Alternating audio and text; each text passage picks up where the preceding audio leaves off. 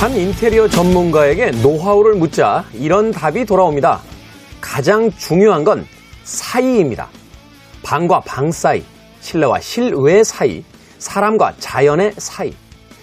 무엇을 간의 경계에는 반드시 사이가 생기는데요. 이 사이를 능숙하게 디자인할 때 공간은 세련되어진다 하는 뜻이죠. 우리의 삶도 마찬가지일 겁니다. 나와 너의 사이, 집과 일터의 사이, 내가 속한 집단과 나머지의 사이. 그 사이들을 잘 구분하고 또 어우러지게 만드는 것. 그것이 삶을 세련되게 만드는 노하우가 아닐까요? 김태훈의 시대음감 시작합니다.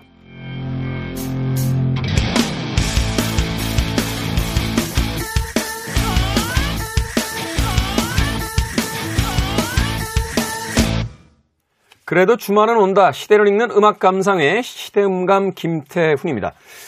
가장 중요한 것, 건축가의 노하우, 무엇과 무엇의 사이, 방과 방의 사이, 실내와 실외의 사이, 사람과 자연의 사이.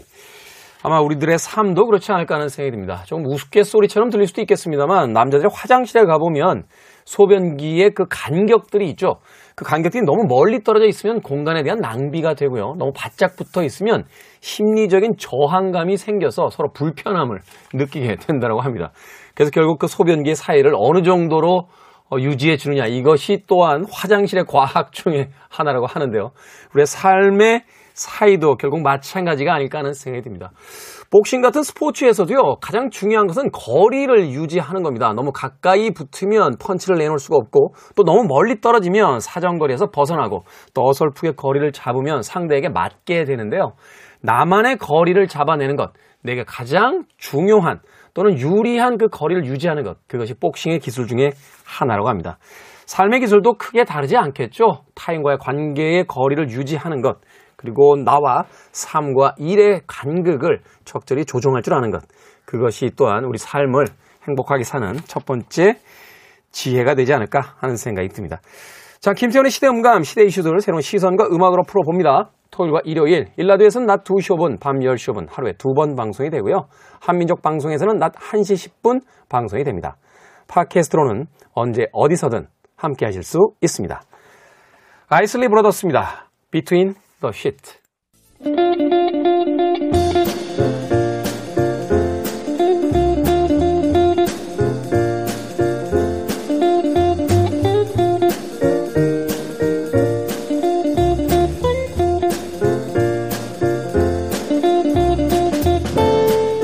미국의 유명 칼럼니스트 아트 부크월드는 이렇게 말했습니다.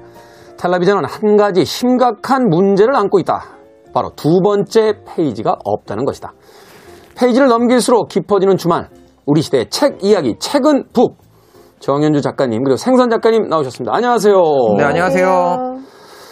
두 분은 두꺼운 책을 좋아하십니까? 아니면 얇은 책을 좋아하십니까?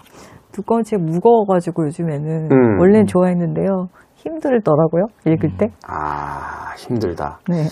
나는 아파. 나는 몇 페이지까지가 한계다.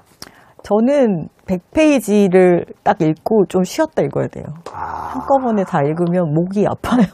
그렇죠. 사실은 소설 빼놓고 어떤 책을 처음부터 끝까지 한 번에 읽는다는 게 그렇게 쉽지는 않은데 네.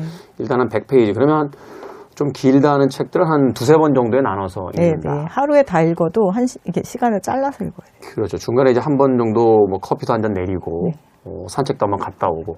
생선 작가는 두꺼운 책 좋아합니다. 왜요? 있어 보이잖아요. 네. 불경하고 성경 권해드립니다. 아하. 아, 두껍습니다. 굉장히 두껍고. 아, 근데 요즘에는 진짜 제가 책을 읽어보니까 소설은 모르겠고요. 그냥 인문학이나 그런 교양서적들이 쓸데없이 두꺼운 것들이 많아요. 그러니까 읽어보면 이것까지 쓸 필요는 없는데 계속 반복되는 말들이 많거든요. 오십 페이지면 될 것 같은데 오백 페이지면. 네. 그런 책들 있죠. 이게 사실은. 계속 반복돼요, 말들이. 반복도 반복이지만. 막 사백 페이지 이렇게 돼서 이제 시작했는데 한 오십 페이지 읽고 나면 더 이상 뒤가 안 궁금한 책. 뒤가 맞아요. 정확하게 그 말이 맞아요, 맞아요. 예전에는 오 기로 끝까지 읽었어요. 일단은 한 권, 두 권 이제 읽었다라는 권수를 채우기 위해서. 근데 아, 맞아요. 최근에는 오십 페이지쯤에서 도저히 안 되겠다는 책이 있고 긴가민가 할 땐 백 페이지 정도까지 가보는데 그때도 답이 안 나오면 뒷부분은 목차만 보고 그냥 던집니다. 아, 맞아요. 그러면 네. 어떤 내용인지 대충 알 수 있는데 아마도 나이가 들어서 남아있는 시간이 많지 않다는 걸 깨닫게 되니까 시간을 아끼기 위한, 젊을 때는 끝까지 보잖아요. 그래도 음. 뭐 그랬단 이야기 갑자기 슬퍼지네요. 네, 자 일요일입니다. 한 분이 두 권의 책을 이제 하나의 주제, 각자의 주제를 가지고 이제 골라와 주시는데, 먼저 오늘 정현주 작가님부터 해볼까요? 네, 요즘에 그 기록 챌린지 이런 것들이 많이 유행하거든요. 기록 챌린지? 네, 에스엔에스 같은 데 보면은 기록하는 거예요. 매일매일 뭔가를 아... 기록하는 것들. 그래서 이제 저희 서점에서도 매일 문장 하나씩 기록하기 이런 것들 챌린지를 하거든요. 네. 네, 그러려면 책을 읽어야 되니까. 음. 근데 책뿐이 아니라 뭐 간판이라던가 광고라던가 뭐 라디오에서 무엇이든. 들은 이야기들 뭐든 음. 좋으니까 하나의 문장씩을 기록해보자 이런 걸 하는데요. 그런 것들이 이제 책으로 나온 게 있어요, 최근에. 음. 별개다 영감이라는 책이에요. 별개다 영감. 네, 그래서 영감 노트라고. 그래서 에스엔에스, 영감은 이제 인스파레이션, 인스파레이션 얘기하는 거죠. 네. 그래서 이 분은 영감 노트라는 이름으로 음. 에스엔에스에서 활동하는 분이고. 아, 영감 노트로. 네, 매일매일 찍어서 뭔가를 올려요. 그래서 그거를 이제 묶어서 책을 냈고. 오, 재밌네요. 네. 제목이 별개다 영감, 네. 어느 마케터의 아카이브 이렇게 돼 있네요. 네, 오. 이분은 이제 아이티 계열 쪽에서 일도 하시고, 네. 그다음에 뭐 배달 앱 이런 데서도 일을 하신 걸로 알아요. 음. 그런 데서 마케터로 일을 하는데 요즘에 최첨단을 달리는 직업이잖아요. 첨단의 모든 것을 알고 있어야 되는 직업이어가지고. 음. 좀 우리가 핫하다 이런 곳들은 다 가보고 하시더라고요. 저도 에스엔에스를 팔로우하고 있는데, 네. 근데 굉장히 에너지가 좋으셔가지고 어떻게 보면 별거 아닐 수도 있는데 저도 이걸 읽으면서 이게 또 에스엔에스를 볼 때랑 책으로 모아서 보니까 느낌이 굉장히 다른 거예요. 이게 이렇게 단편적으로 하나씩 볼 때 이게 책이라는 게 또 완전히 좀 다른 게, 이게 책으로 한 권으로 이렇게 엮이는 순간 어떤 완결성 같은 게 생기니까. 그쵸. 네. 좀 더 읽는 사람 입장에서는 집중하게 되고. 예, 맞아요. 어, 어. 그래서 이제 뭔가 자기는 호들갑 떠는 사람으로 살고 싶다. 일상에 네. 어떤 것들을 어린애처럼 바라보고, 아, 이거 너무 좋아. 이러면서 감동하고, 아, 그리고 그런, 그거를. 그런, 그런 거 참 잊어버린 지 오래됐네. 맞아요. 그거를 이제 이분의 특징은 그걸 나눈다는 것인 것 같아요. 나눈다. 네. 여러 사람들과. 네. 그래서 어, 제가 여기서 특별히 아 이건 내가 정말 공감된다라고 생각했던 게 뭐냐면, 뉴타입과 올드타입 있어요. 음. 우리가 영감을 받았을 때 올드타입들은 어떻게 해요? 내가 어떤 적죠. 좋은 생각이 났어. 적죠. 남하고 안 나누잖아요. 왜 나눕니까? 내 건데. 그렇죠. 왜 나눕니까? 그러니까 다 내 뭐, 건데. 네, 뭐 어떤 아이템을 발견했을 때 안 나누거든요. 음. 그 비밀로 하고, 이거를 음. 런칭할 때까지 비밀로 하고. 네. 그리고 또 남이 직장 동료하고도 안 나누죠. 네, 어. 남이 해놓은 거 뺏어가고. 그렇진 않아요.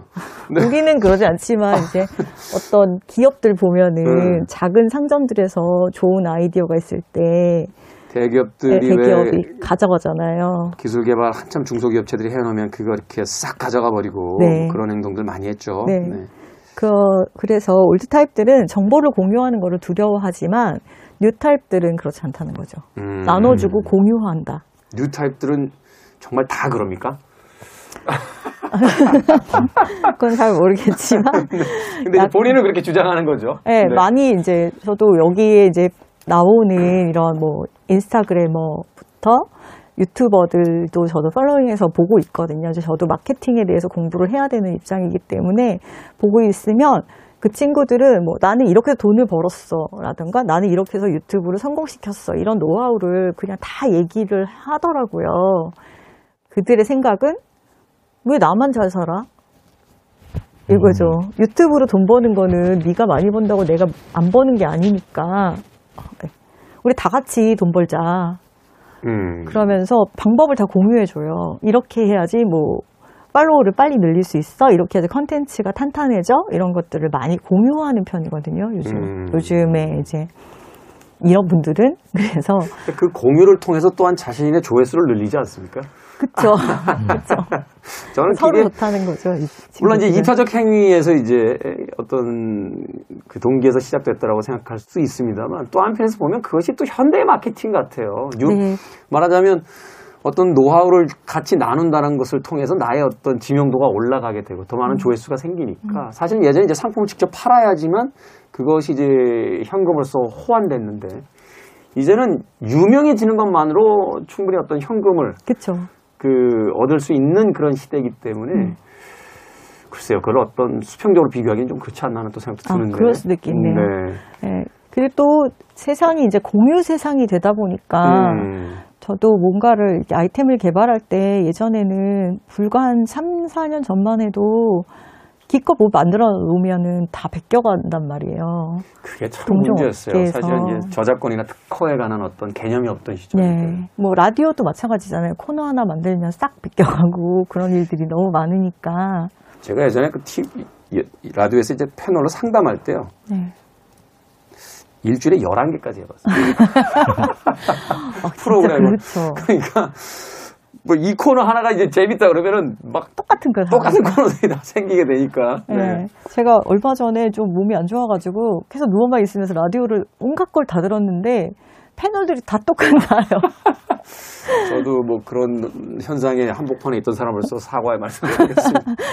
아, 근데 요즘은 좀 그거를 예전처럼 나쁘게 생각할 수만은 없는 세상으로 음. 바뀐 것 같아요. 모든 지식이 공유되는 세상이다 보니까 아, 누가 나, 내 것을 똑같은 걸 카피했다? 그러면 음. 옛날에는 굉장히 화를 냈다면 지금은 네. 아, 내가 새로운 것을 해야 되는 때구나라는 생각을 하게 되고 음.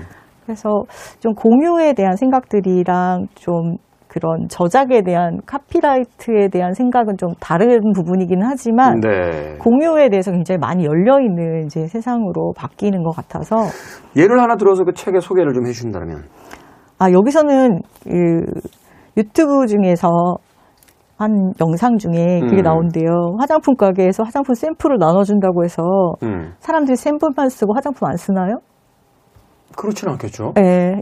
우리가 지식과 정보를 나누는 건 샘플을 나눠주는 거랑 같아요. 이렇게 음. 이제 얘기를 하는 생각들을 이제 나누, 나누고 있고, 또 여기 보면은 그냥 이렇게 카피들 같은 거 되게 산, 단순하게 모아놓은 게 많아요.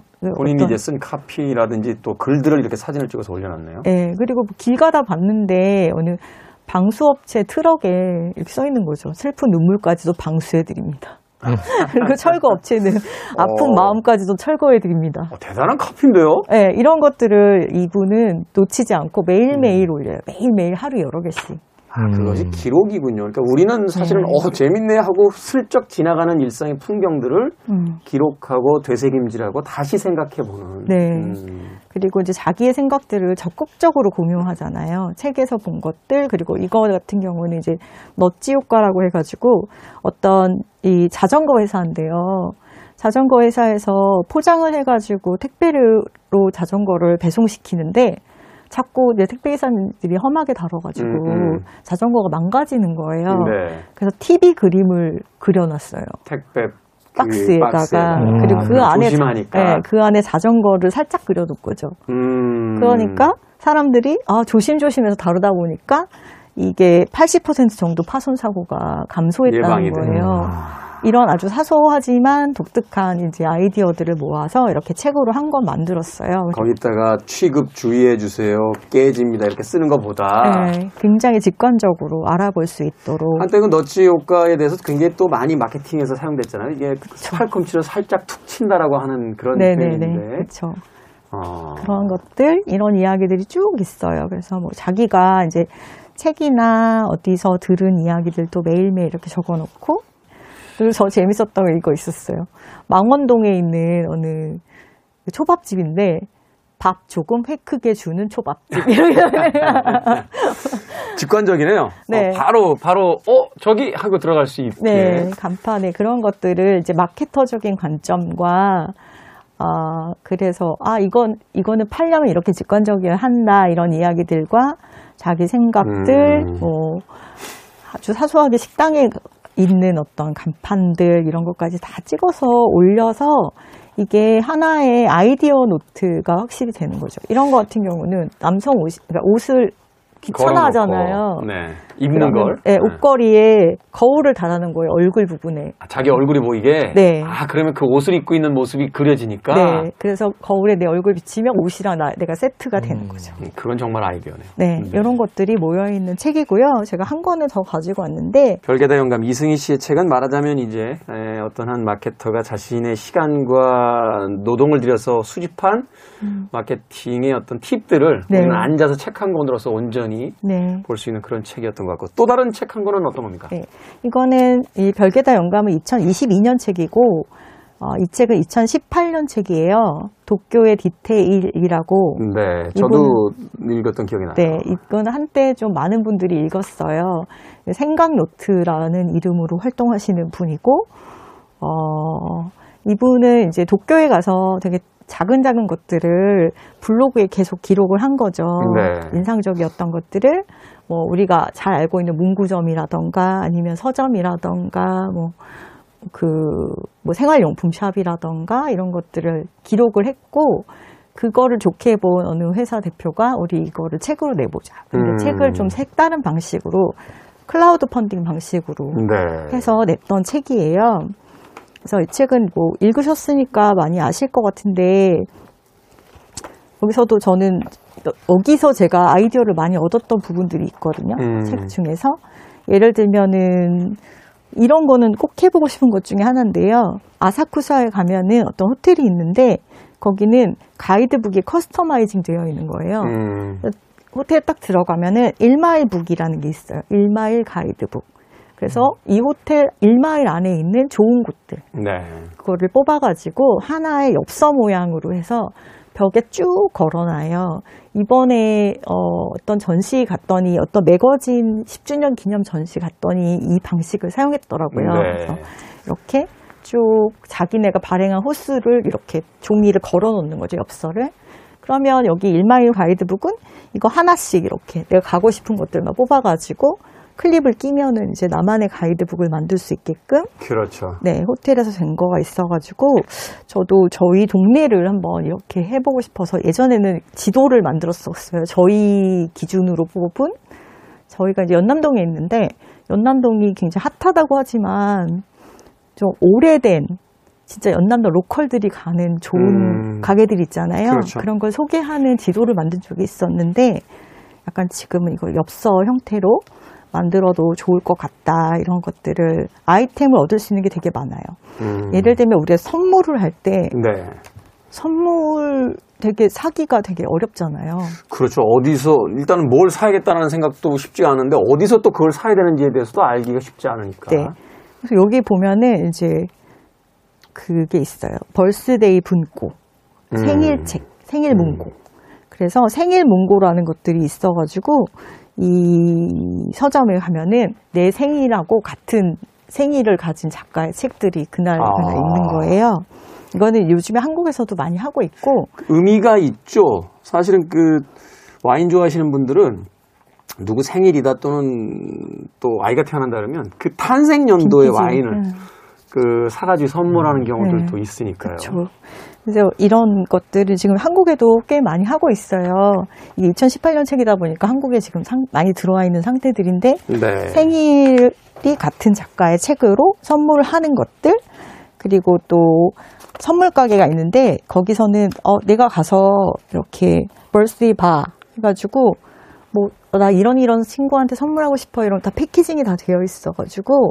고민 안 하고 그냥 살 수 있게끔 해주는 네. 그런 곳들도 있더라고요. 그래서 뭐 편지지, 카드까지 다 들어있는 그런 세트를 파는 곳도 있고 음, 되게 재밌는 아이템들이 많아요. 그리고 지난번에 김태훈 씨가 어, 나 서점 하고 싶은데 뭐, 뭐 하면 좋아? 이런 거 물어보신 음, 적 있어요. 음, 음, 음. 여기 보면 이제 북앤베드라고 이제는 한국에 그 제가 박스형, 그때, 박스형 칸막이로 돼 있죠? 네, 제가 음.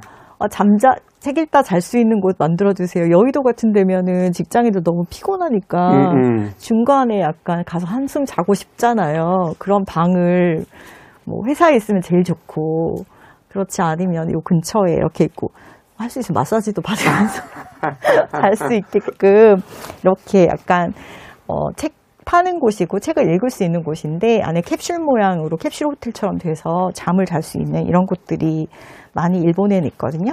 이런 이야기들이 많이 들어있어가지고 그 아이디어 저도 참 인상적이었던 게 뭐냐면 우리가 책을 보는데 책을 보다 보면 졸리잖아요. 네. 그럼 바로 잘 수 있게 해주는 거예요.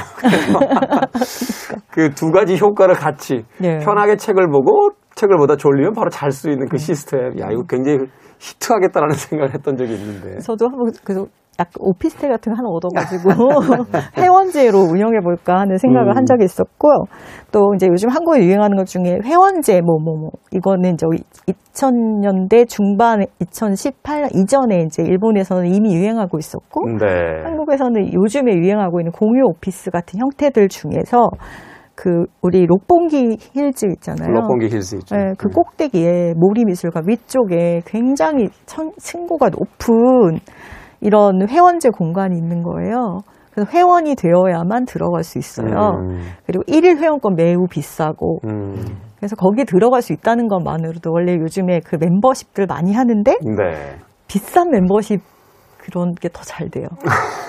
아무나 들어갈 수 없기 때문에. 그러니까 나와 타자를 좀 분리시키고 싶은 욕망들이 있으니까. 네, 그래서 그런 이제 회원제라던가 이런 것들을 아무래도 조금 우리나라보다 뭐 많은 것들을 빨리 했던 나라잖아요. 이제 앞으로는 우리나라가 더 빨리 하겠지만. 그 일본이 우리나라하고 조금 다른 점이 있다면 우리나라가 굉장히 다이나믹하죠. 왜냐하면 하나의 이제 유행을 타면 순식간에 그 유행을 그 막 이렇게 폭파시키니까. 네. 네, 일본은 사실은 그런 면에서 우리나라보다는 유행이 좀 늦, 늦어요. 그러니까 그렇게 폭발적으로 막 뭐가 이렇게 휩쓸진 않는데 대신 그러다 보니까 이제 다양한 측면들이 계속 공존을 하고. 그렇죠. 뭐 어느 쪽이 더 낫다라고 이야기할 수는 없겠습니다만 뭐 그런 면에서 좀 우리나라 사람들이 보기에 우리가 없는 부분들이 있으니까 음.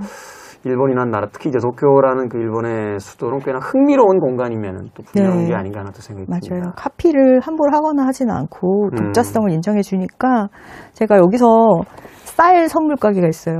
음. 쌀을 너무너무 예쁘게 포장해서 일본은 왜 그 주택가 앞에 그 뭐 몇십 가지 종류 쌀 팔잖아요. 네네. 뭐 그거를 패키징을 너무 예쁘게 해가지고 선물할 수 있게끔 선물 가구니로 만들어주는 곳이 괜찮더라고요. 있었는데. 일 인 가구나 일 인 그 혼자 사는 분들이 많으니까 네. 그 집들이나 이렇게 혹은 초대해서 놀러 갈 때 우리나라 사람들 뭐 이렇게 뭐, 뭘 살까 이렇게 고민하는데 일본 분들은 쌀을 사가지고 가더라고요. 아, 예쁘더라고요. 네, 그 어. 아주 조그만 패키지에 한 두 끼 정도 먹을 수 있는 쌀, 뭐 이렇게 되니까 그걸 이렇게 선물로 해주시고. 네, 음. 음식의 최고는 사실 맛있는 쌀이니까. 그렇죠. 한국에도 요즘에는 많이 생겼어요. 음. 그래서 그런 것들 이걸 보면서 아, 이천십팔 년에는 너무 신기했는데 이제 우리에게도 다 있더라고요. 이번에 음. 다시 소개해드려 보니까 이런 꾸준한 기록들이 굉장히 갖고 있는 힘들이 있잖아요. 그런 것이 요즘에 또 하나의 트렌드다라는 음. 얘기를 해드리고 싶었습니다. 사진 찍는 제 후배가 하는 이야기 중에 기록은 기억을 지배한다 하는 음. 이야기가 있는데 바로 그 기록이라는 것이 가진 힘 네.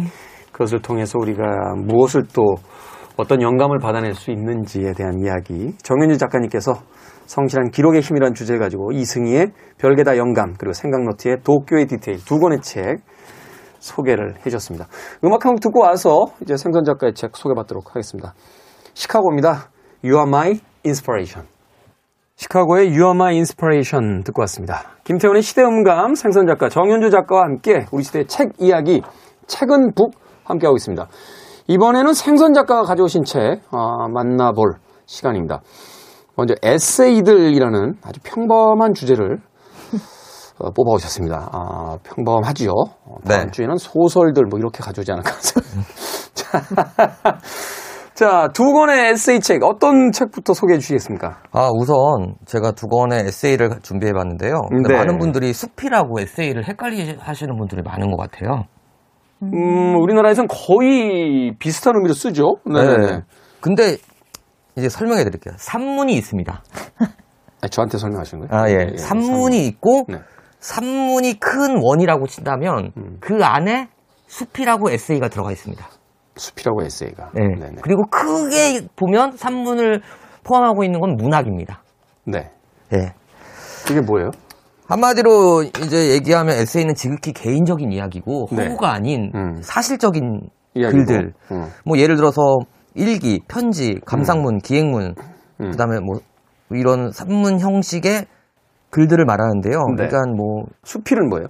수필은 일정한 형식을 따르지 않고 인생이나 자연 또는 일상생활에서 느끼는 체험이나 생각나는 것을 그냥 쓴 글의 형식입니다. 비슷한 거 아닙니까? 감독이. 아, 근데 제가 이거를 사실 저도 이제 저는 아직 모르겠는데요. 뭐가 차이. 그러니까 뭐라고 하시면 네. 되냐면 네.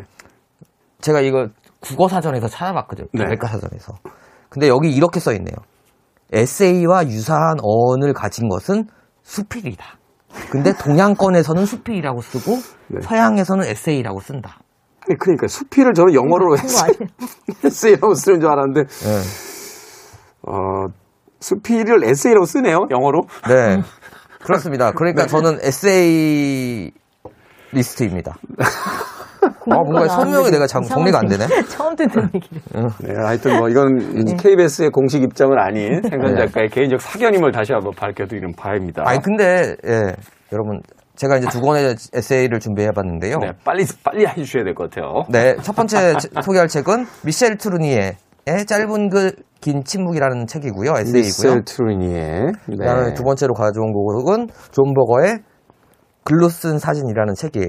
존 버거는 뭐 워낙 유명한 작가. 미셸 트루니에도 한동안 유행이었죠. 네. 뭐 글을 잘 쓰긴 합니다만 또 이 출판계도 유행이 있어서 한동안 네. 또 이 미셸 트루니에 책이 쭉 나왔던 그런. 그러니까 저는 나는데. 미셸 트루니에가 이제 프랑스 이제 글 쓰는 작가인데. 네.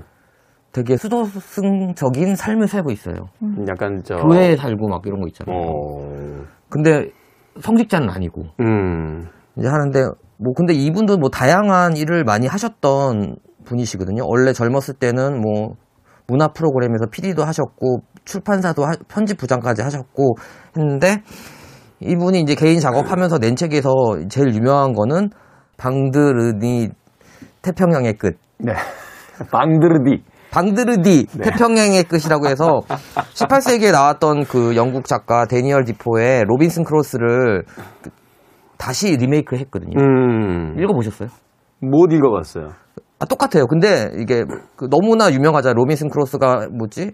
난파선에 이제 휩쓸려가지고 무인도에 가가지고 이제 생활하는 내용인데 네. 이거를 약간 좀 거기에다가 사회적 의식하고 철학적 이야기를 담아서 이제 맨 처음에 원작은 로빈슨 크로스는 약간 동화적이고 그 다음에 좀 모험적인 소설이었는데 네. 이거를 좀 더 철학적으로 뒤집어서 쓴 뭐 계몽주의 소설이래요. 음. 근데 저는 그냥 굉장히 뻔하게 봤거든요. 근데 나이가 들어서 다시 읽어보니까 이게 의미가 있더라고요. 그렇죠. 특히 이제 그 자신의 그 하인이 이제 프라이데이하고 네. 펼쳐지는 이야기라든지 뭐 이런 것들을 보면 이제. 음. 뭐 계급 간의 문제가 이제 그 그렇죠. 거기서도 없어지고 하는 건데 사실 예전에 채탈라 부인의 사랑 이런 것도 저는 에로 소설로 봤는데 이게 나이가 들어서 다시 보니까 음. 굉장히 당시로서는 혁진적인 그러니까 급진적인 계급 소설이더라고요. 음. 뭐 그런 것들처럼 음. 그 작가들이 얘기할 때 트루니의 이제 서사적인 이야기를 끌고 가는 방식은 되게 유머스러우면서도 되게 독특하대요. 네. 철학적이기도 하고 그래서 진짜 독보적인 작가다라고 했는데 아쉽게 예, 돌아가셨어요. 이천십육 년에. 네, 이천십육 년에. 근데 그분이 남긴 몇 권 안 되는, 몇 권이 안 되는 에세이 중에서 제일 유명한 글, 짧은 글, 긴 침묵이라는 책인데요. 네. 어, 제목처럼 좀 짧은 그런, 라고 해서 아포리즘처럼 뭐 몇 줄 이렇게 있는 게 아니고, 그래도 좀 한 몇 장 정도 되는 글인데, 에세이집인데요. 어, 집, 도시들, 육체, 어린이들, 이미지, 풍경책, 죽음, 이제 각기 길이가 다른 여덟 개 장 속에 짤막한 텍스트로 묶여있는 글들이에요. 네. 아, 근데 진짜 이게 섬세해요, 글이. 아, 그래요? 읽어보면 어떤 글들은 좀 젓가락으로 짚을 것 같은데 이 사람은 핀셋 있죠. 시계 고칠 때 쓰는 핀셋 같은 걸로 뭐 단어들을 이렇게 뽑아서 조합한 것 같아요. 사실 에세이스트들, 특히 수필가들 같은 경우는 우리하고 다른 걸 보는 게 아니잖아요. 우리가 네. 똑같은 걸 봤는데 네. 거기서 찾아내는 게 우리하고 다른 거잖아요. 아 진짜 그래서 읽다 보면 감탄이 절로 나올 수 있는 진짜 잘 쓴 수필인데 제가 음. 알기로는 이 미셸 트루니의 짧은 글, 긴 침묵은 현대에 와서 삼 대 그거래요. 수필 중에 한 권이라고 하더라고요. 그건 누가 정하는 겁니까? 근데 세계 삼 대. 그런 거는 이제 외국의 평론가들이 정하겠죠. 아 그렇습니까? 예. 그, 네. 그러니까 음. 미셸 슈나이더 책도 그 글렌골드 책도 들어가고 막 이런 식으로 뽑혔는데 음. 저는 읽고 나서 아 이거 들어갈 만 하구나라고 생각했는데 음. 그래서 저, 저는 개인적으로 이분의 이제 외면 일기라는 책도 있는데 이 짧은 글 긴 침묵 같은 경우는 제가 원래 책에다가 이런 표시를 잘 안 해놓거든요. 왜냐면 언제든지 생활이 궁핍해지면 팔려고. 팔려고.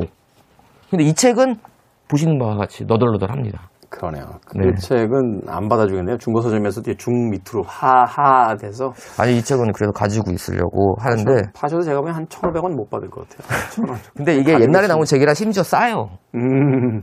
근데 요즘에도 구매하실 수 있으니까 좀 에세이 같은 글들 좋아하시는데 요즘 에세이들 보면 너무 자조적인 글들이 좀 많잖아요. 감수, 감수성 진짜. 뭐 다 그런 건 아닙니다만 몇몇 책들은 사실은 이렇게 저도 이렇게 읽어보면 음. 너무 표피적이라고 해야 될까요? 음. 어, 사실은 그래서 어떤 인사이트라고 하는 그 글을 읽고 나서 그 긴 침묵이라는 것이 저는 사실 더 와닿는 부분인데 아무리 짧은 글이라도 이제 보, 보고 읽고 나면 다음 장으로 나아가기 전에 책을 잠깐 덮고 음. 그 짧은 글 안에서 굉장히 머무는 시간들이 많을수록 좋은 글이라고 저는 생각을 하는데 최근에 사실은 몇몇 책들은 네. 뭐 인기가 있다고 해서 이렇게 보게 되면 그냥 앉은 자리에서 후루룩 읽어버리게 되는 음. 그리고 이게 다야라고 느끼게 되는 좀 그런 책들도 가끔 있으니까. 네. 네. 그래서 좀 그런 책들보다 좀 다른 좀 깊은 침묵을 이 필요하신 분들은 이 미셸 트루니에 산문집을 좀 추천해드리고 싶고요. 네. 두 번째는 제가 얼마 전에 경주에 다녀왔어요.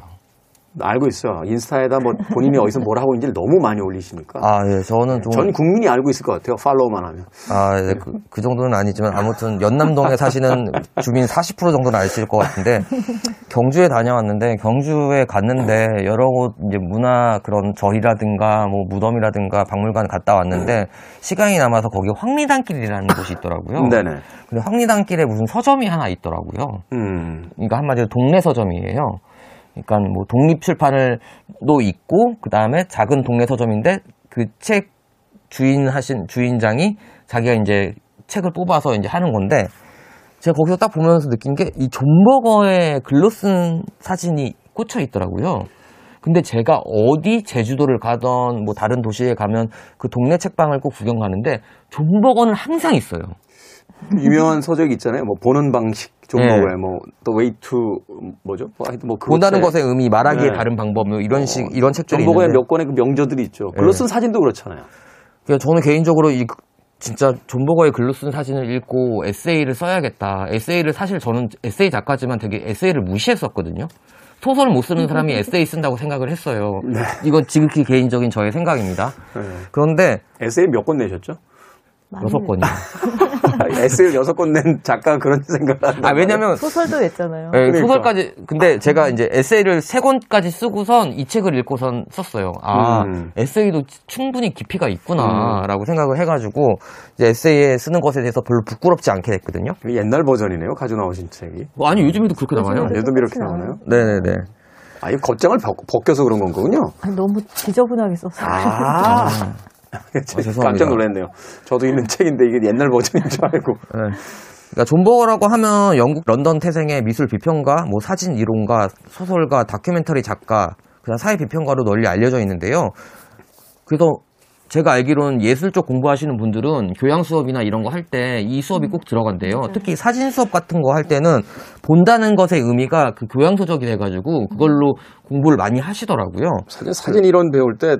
그 우스갯소리로 그런 이야기 하죠. 수잔 손택의 언포토그래피하고 이제 존 버거의 네. 글로 쓴 사진 이 두 권만 읽으면 다 끝났다라고 네. 이야기하는 건데. 근데 사실 그 수잔 손택의 사진에 관하여는 좀 어려워요. 어렵죠. 약간 사회학적인 음. 느낌이 있죠. 근데 네. 존 버거의 그 본다는 것의 의미는 약간 수필적인 느낌이 더 강하고. 그렇죠. 어. 그래서 이 존 버거는 저는 소설도 소, 소설도 읽어봤고 다른 것도 비평도 읽어봤는데 제일 자신의 이야기를 진짜 잘 쓰는 것 같아요. 그러니까 음. 우리가 얘기할 때 우리가 이제 구별할 때 에세이하고 소설을 구별하게 되면 에세이하고 소설은 잘, 다른 점이 뭐냐면 소설은 거짓말을 하면 잘하면 잘할수록 칭찬을 받는데 에세이는 거짓말을 하는 게 아니고 그 반대로 사실을 솔직하면 솔직할수록 칭찬받는 장르거든요. 좀 소설가들에게 거짓말쟁이라고 이야기하시는 겁니까? 이야기꾼이라는 거죠. 네. 그래서 이 존 버거의 글로 쓰는 사진은 한 장의 사진을 가지고 그 사진 안에 담겨있는 것들 것들의 사진은 한 장면, 한 사건을 음. 다루고 있잖아요. 담고 있잖아요. 음. 근데 그 앞뒤 이야기를 다 넣어가지고 이거를 액자식 구성으로 해가지고 딱 보면 느낌이 있는데 사진보다 전달되는 게 보이지 않잖아요. 글은. 근데 그 전달되는 전달 능력이 머릿속에 그려지는 것이 진짜 뛰어난 것 같아요. 그래서 진짜 저는 감동받으면서 봤는데 그래서 사실은 이제 비평가들 사이에서도 이 책은 일종의 교과서처럼 그 이야기가 되는 게 그러니까 눈에 보이지 않는 이미지를 어떻게 텍스트화 시킬 것이냐, 글로 만들어낼 것이냐에 대한 어떤 일종의 경전 같은 네, 그런 책으로서 이제 평가가 되는 책이기도 하죠. 네, 네, 그래서 저는 이제 뭔가 좀 깊이 있고 생각하고 싶은 책, 에세이를 읽고 싶으신 분들을 위해서 존 버거의 글로 쓴 사진하고 미셸 트루니의 짧은 글, 긴 침묵을 추천해 드리는데요. 우선 미셸 트루니에 거를 먼저 사시고 그 다음에 존 버거 거 읽으시면 될 것 같아요. 정현주 작가님 살에 걸리셨어요. 아, 시, 심지어 되게 가격이 착해가지고 요즘 책들보다 저렴하게 나왔어요. 음, 그러네요. 그리고 존 버거 정도는 읽어주셔야 문화인이라는 좀 하던데? 그렇게 좀 어느 정도 좀 어깨에 힘 들어가실 수 있거든요. 근데 진짜 그렇죠 이제. 에... 저는 사실... 그래서 요번에 경주 가서 그 서점에서 이 존 버거의 글로 쓴 사진 책을 사가지고 카페에 놔두갔어요. 어... 제 인스타그램하고 연락처 남겨가지고. 왜요? 거기다 쓰고 싶었어요. 남자는 손대지 마시오 이렇게 쓰고 싶었는데. 예, 그 정도로 진짜 이런 거 아까 전에 이제 정현주 작가님이 말씀하, 말씀하셨던 것처럼 그 올드 세대는 나누는 걸 좀 두려워한다고 하잖아요. 네. 근데 좋은 글 같은 거나 정말 괜찮은 책들은 이거 막 알려주고 싶거든요. 음. 근데 그런 만약에 사람들이 책을 추천하라고 하면 저는 이 두 권의 책을 항상 추천을 하고 있습니다. 알겠습니다. 에세이들... 괜찮았어요? 저? 아, 괜찮았습니다. 네. 아, 오늘 존 버거의 책에서 아주 앞권. 뭐, 뭐 워낙 두 권의 작가와 책이 좋은 책이라. 네.